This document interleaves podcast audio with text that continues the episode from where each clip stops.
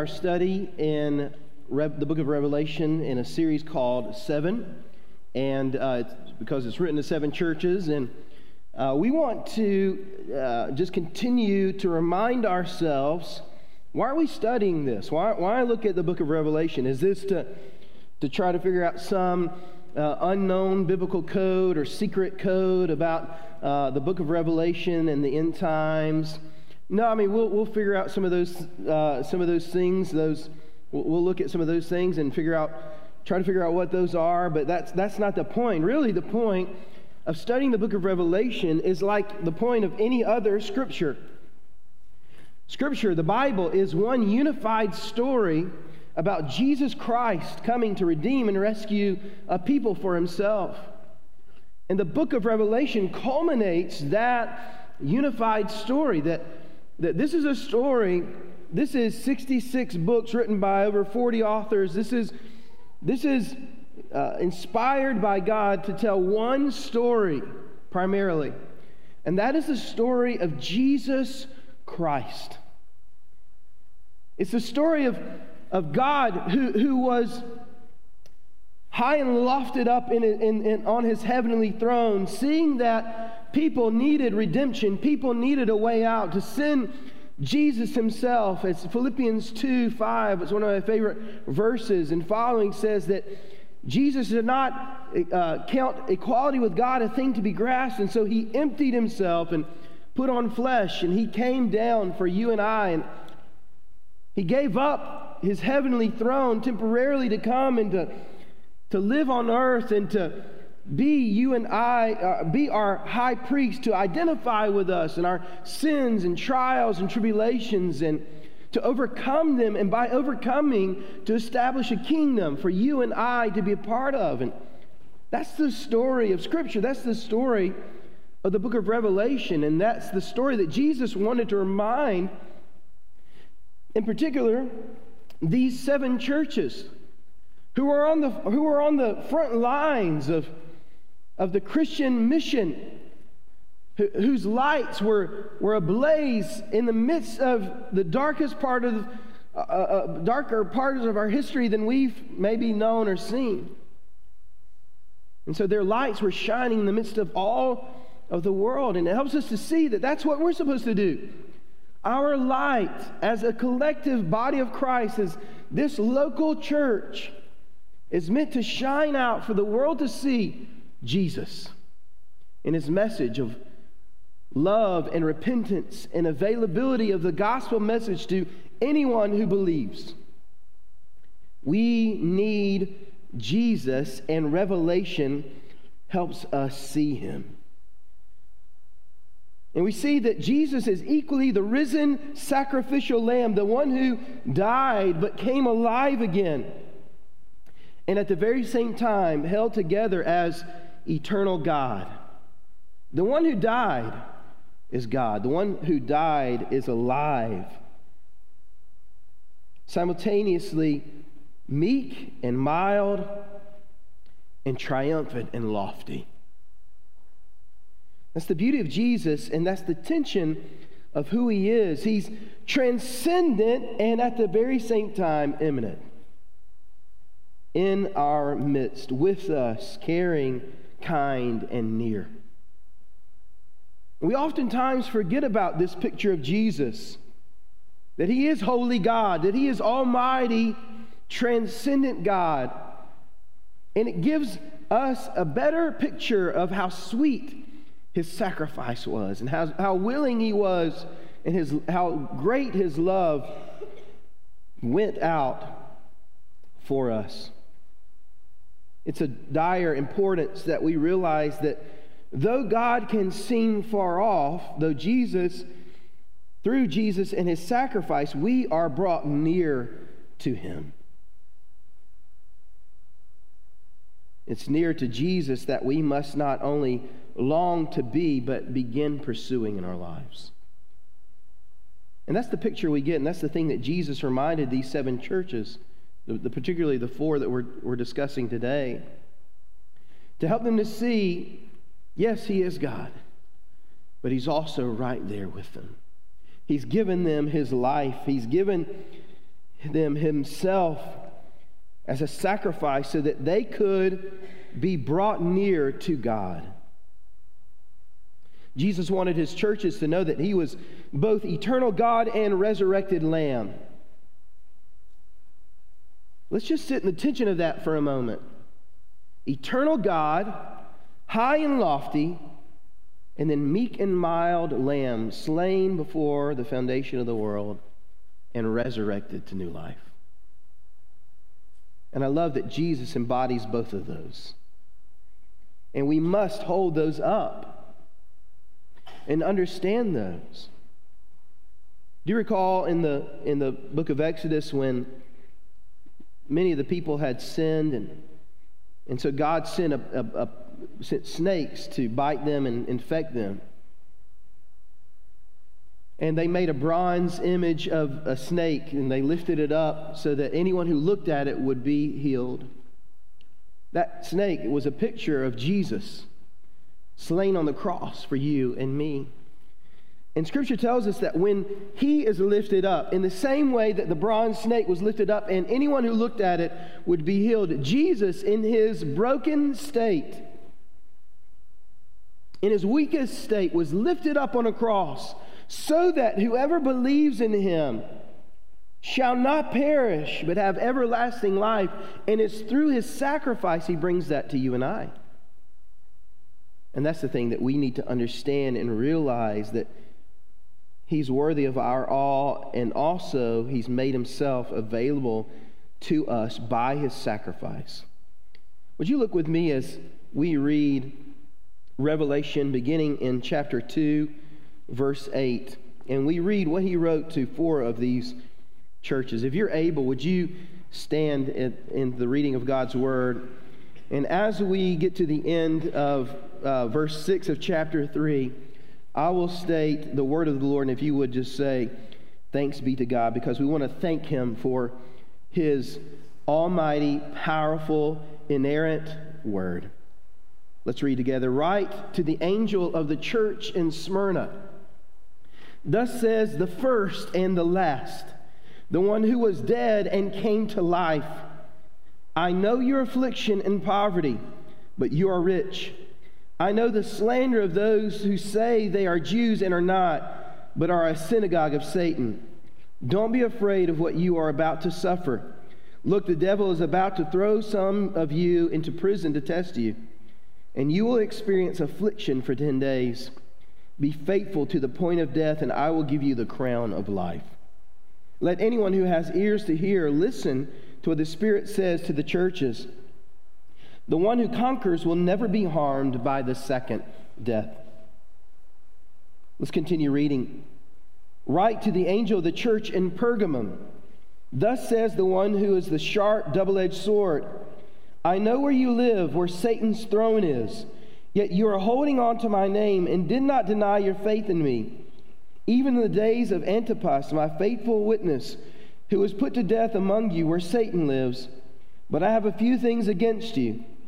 You have, you have some there who hold to the teaching of Balaam, who taught Balak to place a stumbling block in front of the Israelites, to meet, eat meat sacrificed to idols, and to commit sexual immorality.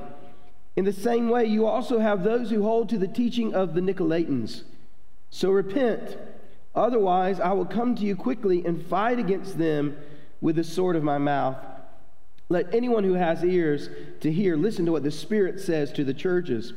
To the one who conquers, I will give some of the hidden manna. I will also give him a white stone, and on the stone, a new name is inscribed that no one knows except the one who receives it. We'll continue reading the others in just a moment, but I want to stop, here and help us to see a couple of things in these passages. Would you be seated? This is the word of the Lord. Thanks be to God. So, what we see here is a specific letter to a Smyrna church. Now, I want to remind you, and we have a slide for you to look at, and I was told, I was told that you couldn't see that last week, and I get it. There, there's a lot of information to get on there. So, look around you. There is a copy in your seat. And then there's a copy up here if you don't get one. And there's also one from last week if you'd like to get that. But what we see is a pattern to the messages that Jesus gave to each of these churches. First, he addresses the church, he gives a picture of himself, he tells them something they're doing well, and usually tells them something they're doing poorly, a correction about that um, condemnation he gives them, and a challenge. And that's the tr- truth of what's happening here. He gives Smyrna this specific message and he reminds them of who he is. Now, notice Smyrna is different. He doesn't tell them anything they're doing poorly, he commends them and commends them only, has no condemnation for them, and thus no correction. And so that's important to remember about the church in Smyrna. And what we see in this passage, in these just a few verses, as this message is given to this church, is that Jesus wants them to see that by his death and resurrection, he reigns over all things. By Jesus' death and resurrection, he reigns over all things. We, get, we began this study in Revelation by looking at the vision John saw that was brought to him, or that brought him to his knees. And we hear from John that he fellowships with the sufferings of Jesus and the sufferings of these churches. And he helps them to see that it's through their suffering and through Jesus' suffering that Jesus earned the right to be the transcendent ruler over all things. That's chapter 1 and verse 9. That he talks about the fellowship of the sufferings and what Jesus was able to be accomplished through his affliction and endurance, and thus what is accomplished through the affliction and endurance of a, a faithful body of believers to live out the kingdom that Jesus has initiated.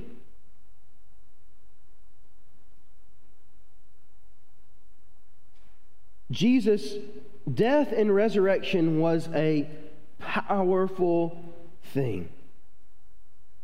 It brought about many things, and Jesus is fairly positive with the Smyrna church.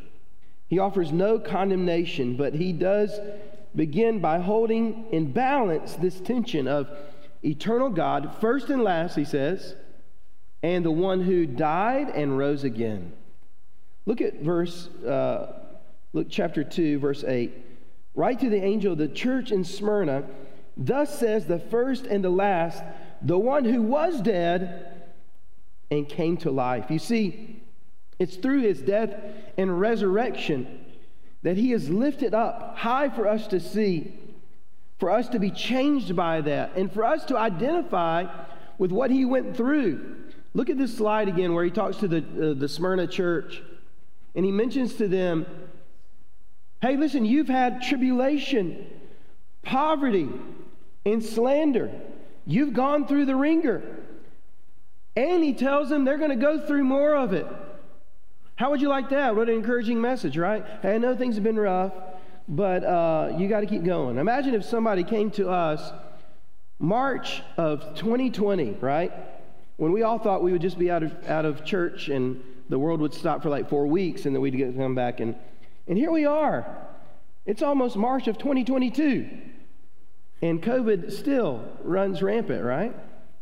What if someone came to us that fourth week, right, that we were supposed to just hunker down. Do you remember that? Flatten the curve. Do you remember all that? I know it's, it seems like an eternity ago, but do you remember that? What if somebody came to us after that four weeks and was like, hey, just so you know, I know you've had a hard time, but this thing ain't going to be over for a while. Yeah, you're looking at, you know, mid 2022. We would lose our cool. We were like, what are you talking about? Sometimes it's helpful. We don't know what's ahead of us, right? But Jesus says, hey, we know you've been through the wringer, Church of Smyrna, but you're going to go through some more. But what he says, he's, and he, he identifies with them because he, he's saying, Listen, I've been there. I know what it's like. I suffered and died, but I rose again. It's not the end of the world, it's not the end of it all. Yes, you will go through hard times. You will go through trials. You go through tribulations, but I am there with you. He says, Don't be afraid of what you're about to suffer. Look, the devil is about to throw some of you into prison to test you. and you'll experience affliction for 10 days. Be faithful to the point of death, and I will give you the crown of life. So he helps us to see, and he, he says earlier in verse 9, I know your affliction and poverty, but you are rich.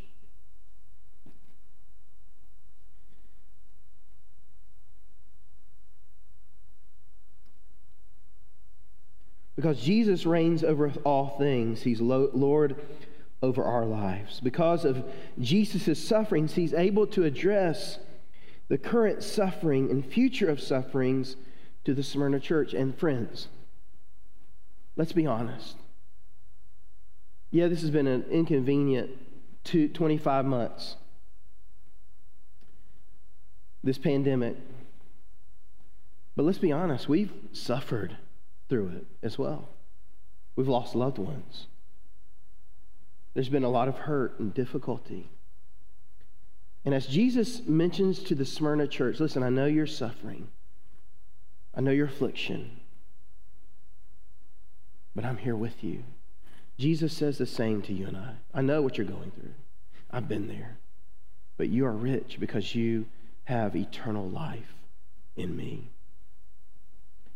And so we must remind ourselves that Jesus Yes, he knows we will go through suffering, but he is there with us, having endured suffering himself. So, what, what difficulties do you face today? Find comfort that Jesus has endured, and he reigns in your life to help you endure as well.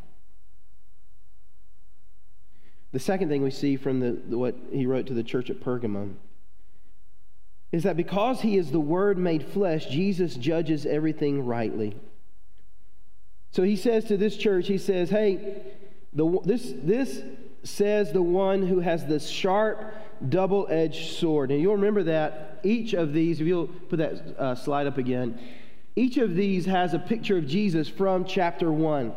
Well, in chapter 1, verse 16, it talks about the sharp, double edged sword coming from his mouth. You see, Jesus is the embodiment of the sword of the Spirit, which is the Word of God. The writer of Hebrews in 4 2 wrote about the double edged sword, this double edged sword that was able to divide bone and marrow and judge the thoughts and intentions of the heart. Jesus begins with a condemnation to this church, but he also delivers a, a or so he starts with a commendation, but then he delivers a scathing condemnation and correction. What you see is that because Jesus has the Word of God and he's the embodiment of, that, he's able to judge to the core of our being, to the joint and marrow, to the thoughts and intentions. He knows what's in our hearts, he sees all. He sees all and he knows all. Nothing is hidden from him, and he judges correctly every time. There's been a lot of cases uh, in our world lately, and there's some of them that are, they're trying to get appealed or turned over because they don't think that the right judgment was delivered, and that's not for us to debate today. The truth of the matter is that Jesus is the perfect judge. He never gets it wrong because he knows every detail. He knows all the evidence, he knows exactly what was said and what was done. And so he's looking into the heart of this church. He's judging between their thoughts and intentions. He's judging the heart of the matter. And what we see is that he knows our hearts and their intentions, and our mere lip service is not enough.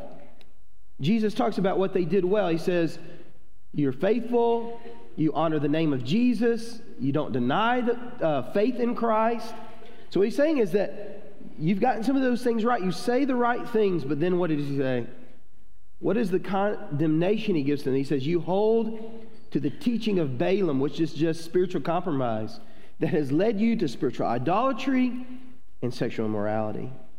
See, he was dealing with a church that said the right thing, but lived a different way at a different time.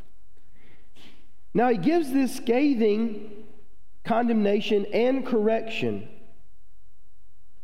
but he doesn't leave them at a place where they are continuing to wallow in this specific type of compromise. he gives them a way out and he gives them a promise. What does he say? He says, Repent. So he gives them an opportunity to repent. But then he also tells them the promise. And as intense as the com- condemnation and the correction, excuse me, the promise is equally intense in its reward. He talks about the manna that they will receive. Each one of these has a challenge that comes from the end of the book, a promise, a prophecy of what they will receive if they will conquer. And so he references what's to come in chapter 19, verse 12, and he says, You will receive my hidden manna, a white stone, in a new name. Manna is symbolic of nourishment, a white stone is symbolic of righteousness. And a new name is symbolic of acceptance, that he will accept those who conquer in him. So it wasn't too late for these people. Jesus lovingly showed them what was wrong and needed to be corrected, told them to do it, and then said, If you will, there's a reward waiting for you. Jesus judges everything rightly, and he judges our own hearts and our own intentions, and we should be we should not try to, in any way, mask that or hide that because Jesus sees all. We need to be clear about our own faults and the things that we need to turn from and to turn to Jesus so that our reward is in Him. I want to share with you uh, the other two churches and what was said to them. Allow me to read in chapter 2, verse 18 and following. Write to the angel of the church in Thyatira, this says the Son of God, the one whose eyes are like a fiery flame and whose feet are like fine bronze. I know your works, your love, faithfulness, service, and endurance. So he gives them a, a commendation. He's saying, You're doing this well. I know that your last works are greater than the first. But I have this against you. You tolerate the woman Jezebel who calls herself a prophetess and teaches and deceives my servants to commit sexual immorality and to eat meat sacrificed to idols. I gave her time to repent, but she does not want to repent of her sexual immorality. Look, I will throw her into a sickbed, and those who commit adultery with her into great affliction. Unless they repent of her works, I will strike her children to de- dead.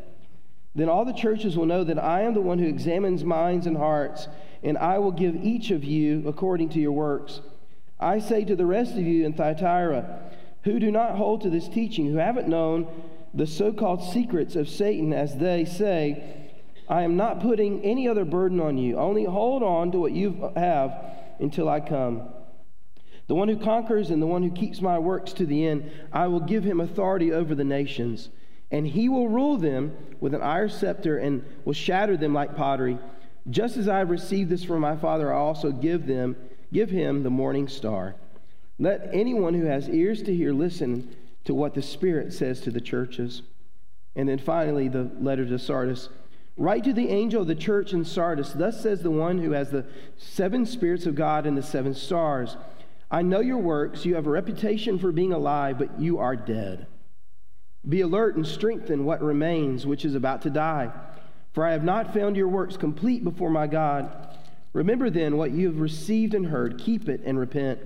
If you are not alert, I will come like a thief, and you will have no idea at what hour I will come upon you. But you have a few people in Sardis who have not defiled their clothes, and they will walk with me in white because they are worthy. In the same way, the one who conquers will be dressed in white clothes, and I will never erase his name from the book of life, but will acknowledge his name before my Father and before his angels. Let anyone who has ears to hear listen to what the Spirit says to the churches. So, what we see here first to the, to the Christians gathered at the church of Thyatira, he says, and basically we see this in this passage. He says, because he is solid and firm, Jesus sees all things as they truly are. Because he is solid and firm, Jesus sees all things as they truly are. It says that his feet are like burnished bronze, right? It's like bronze. Well, what does that mean? It means that he's solid, he's firm, he's grounded. And then it says his eyes are like a fiery flame. And this all comes from Revelation 1. And we see that Jesus is this, this person who can see what's really going on and see all that is there. There's no fooling Jesus. His feet are firmly planted, his eyes see all. He sees the good, which he told them, he sees the good. I see your love, your faith, your patience. But he says, But you are tolerating the idolatry and sexual immorality of the woman Jezebel. What are we tolerating along these lines today? What do we tolerate? What should we repent, repent of so we can hold fast to Jesus? I, I thought this quote was great. I want you to see this quote as I read it. Uh, as I was studying this, I thought this was perfect. When the church looks like the world, you have a sick church. When the church acts like the world, you have an impotent church. And when the church plays with the world, you have an unfaithful church. And that's what the slippery slope that the church in Thyatira was going around uh, on because they were tolerating it, and it became it starts with sickness, and, and then it is, uh, has no power, and then ultimately it's unfaithful. It's important for us to see that. But the one who conquers, he has a message for the one who conquers, has the authority that comes from Jesus because they have Jesus. He says, You have the morning star. What does that mean? It's Jesus.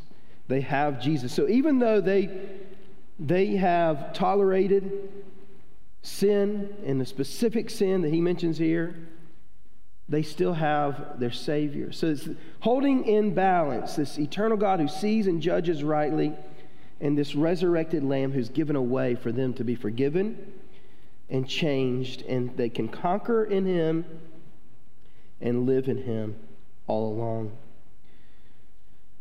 As you can imagine, trying to get through four of these is, is, is tough. Um, and um, I've got one more, and, and I'd love to get into more that's in each of these, but I think we see this overarching theme here, and so I want to get to that. The, the fourth thing that we see, as he's written to the church in Sardis, we see that the, because light and life are in Jesus, in him, Jesus knows when the light has faded and the spirit departed.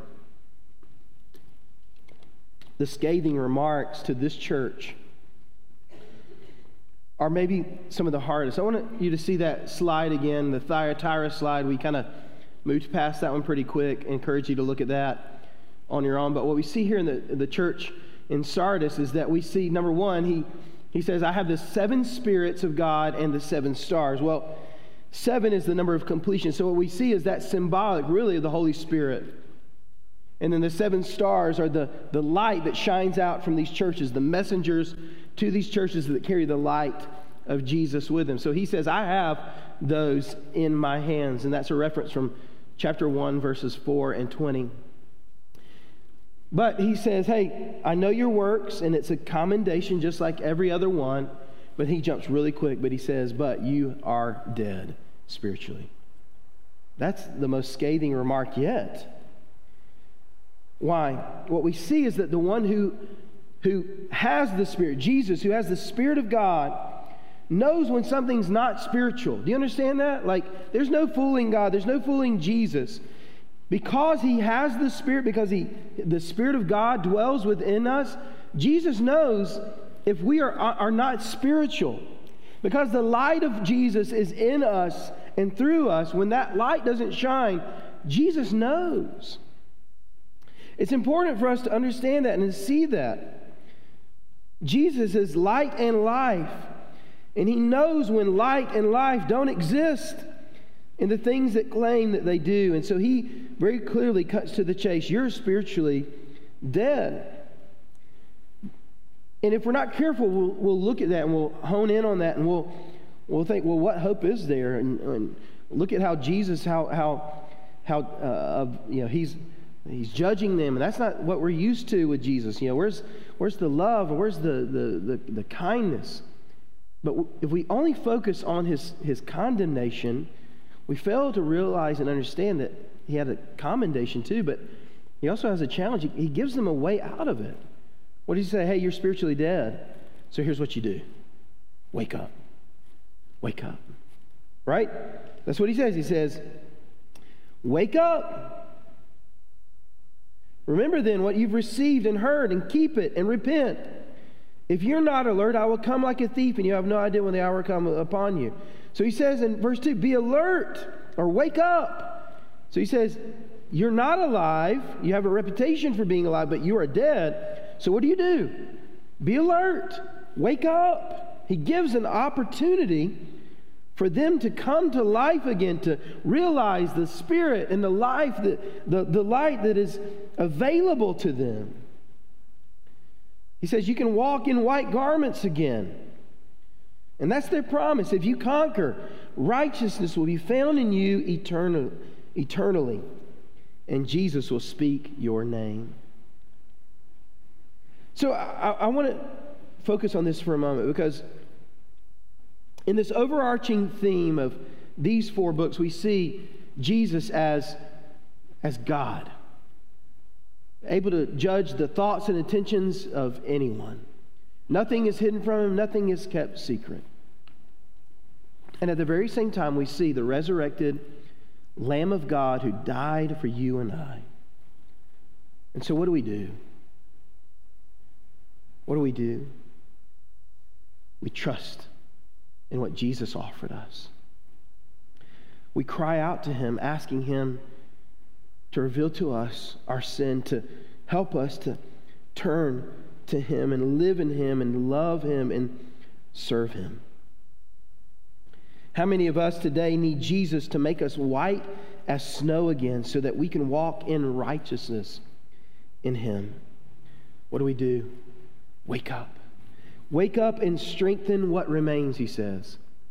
Wake up and strengthen that little flicker that's there. Wake up and see him again. Wake up and be changed by him again. Wake up and see Jesus for all he is again. Wake up and and and realize that he died for you so that you wouldn't have to continue living in your way, wouldn't have to continue living in your sin, wouldn't have to continue living without hope, but that you could have hope. And you could trust that hope because He died for you and He loves you and wants you to trust Him and live for Him and follow Him. And so Jesus says, Wake up and strengthen what remains and depend on the once slain Lamb who rose again and is the eternal God. His loyal actions demand our loyalty in return. So as we close,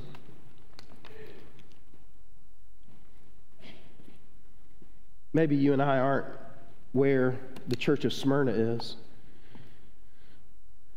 Um,